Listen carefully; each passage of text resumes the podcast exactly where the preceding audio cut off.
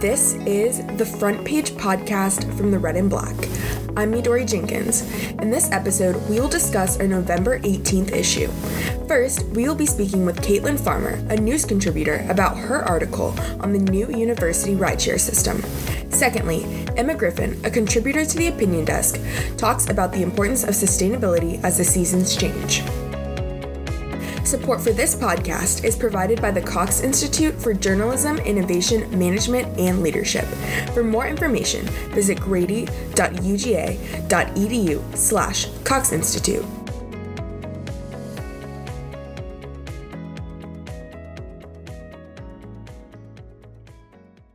Caitlin, welcome back to the front page, and thank you for talking to me about your article on the new rideshare program. How did SGA realize this was such an important issue, and how did they decide on rideshare? Yeah, I just want to say thank you for having me back.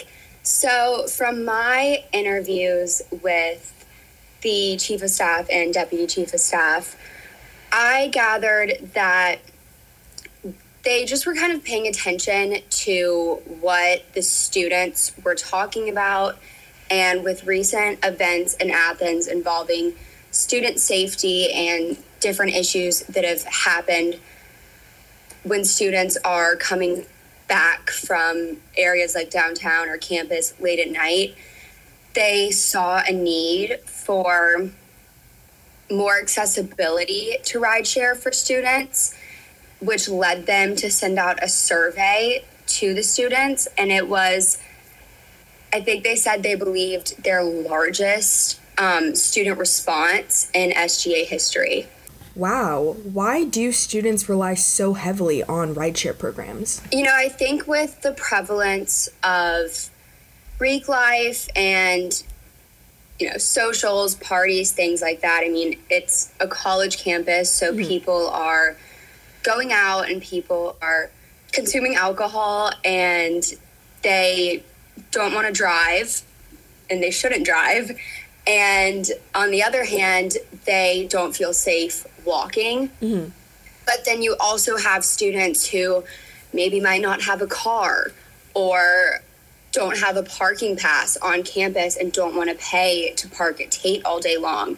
And so I think there's a lot of different situations and instances where people would need to utilize rideshare. Yeah. And it's difficult to do that when the price is so high. Your article mentions that many students don't feel safe walking on campus, and UGA is one of the only schools that does not implement a blue box system for safety.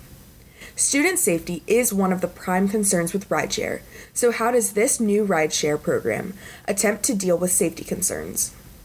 I think that it's trying to implement safety concerns by ensuring that every student on campus will know how they're getting home and have a way to get home instead of say they're at a bar and it's you know 2 a.m mm-hmm. and it's closing and they're like okay well i'm gonna walk now because i don't have access to a ride i don't have the money to pay for a ride mm-hmm. and then it's the middle of the night and they have consumed alcohol or they are walking by themselves or they're walking with another friend who may have consumed alcohol and it just becomes a big safety concern because you may not be able to pay the price of a rideshare.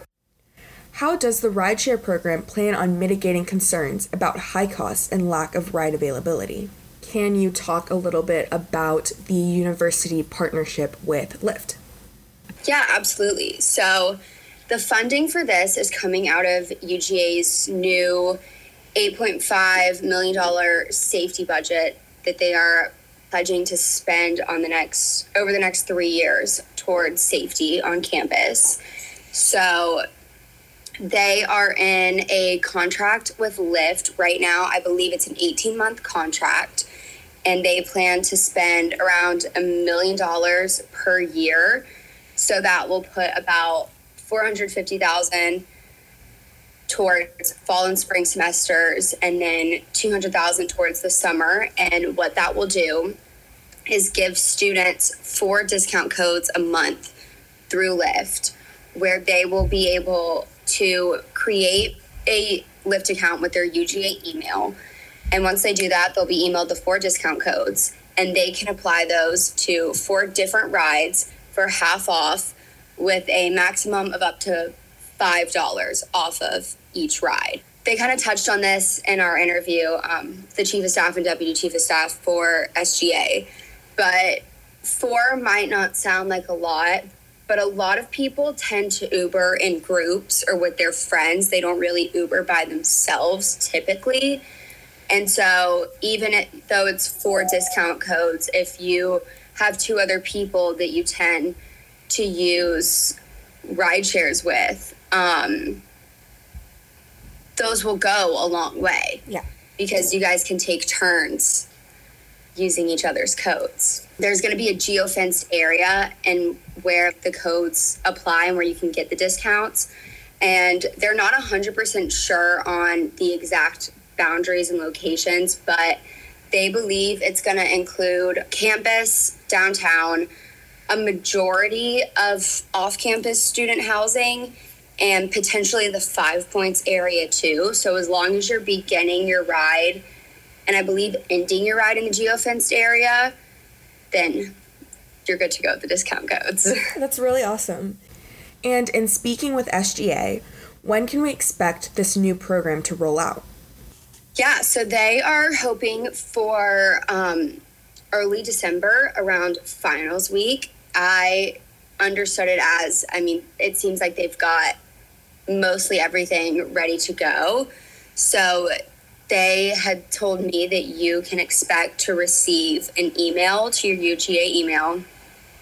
I'm not sure if it's going to come from Lyft or from UGA, but it will be a link around finals time where you can go and use the link to make your Lyft account with your UGA email. And you should start receiving your four discount codes then. Awesome. Well, thank you so much for coming on the podcast today to talk about your article. Of course. Thank you for having me. Next, we will hear from Emma Griffin. She will be expressing the important practice of sustainability. Emma's article explains how to implement these habits into everyday life and why sustainability is necessary this time of year.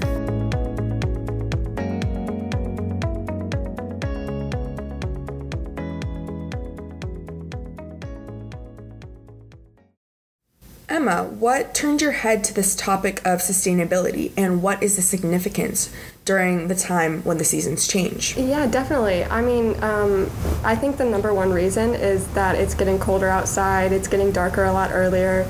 And so I know a lot of people are probably noticing their power bills going up. Mm-hmm. And that's just because, you know, people turn the heating up on their thermostats, people turn more lights on, uh, they want, you know, hot water from their showers and faucets. So I think it, it just becomes difficult to be, you know, more mindful of these, you know, things that we probably aren't thinking about, you know, with these seasonal uh, seasonal obstacles. And how can we, as students and community members, implement these practices? Definitely. I think the number one thing is to consider the more natural alternatives. So, for example, in the morning, you can open your blinds, um, and that lets sunlight in, and uh, you know, solar energy heats the room. Uh, and that's also great for seasonal depression, just because you know sunlight increases the serotonin in your brain, and so you know that's another added alternative. Another thing that people can think about doing is maybe turning their thermostat down at night uh, because you know you're under your blankets you maybe don't need it to be as warm. And even during the day you can layer with sweaters and jackets uh, and you know that saves a lot. And then you know you can take shorter showers. I think the environmental protection agency found that with each minute in a shower you use two gallons of water.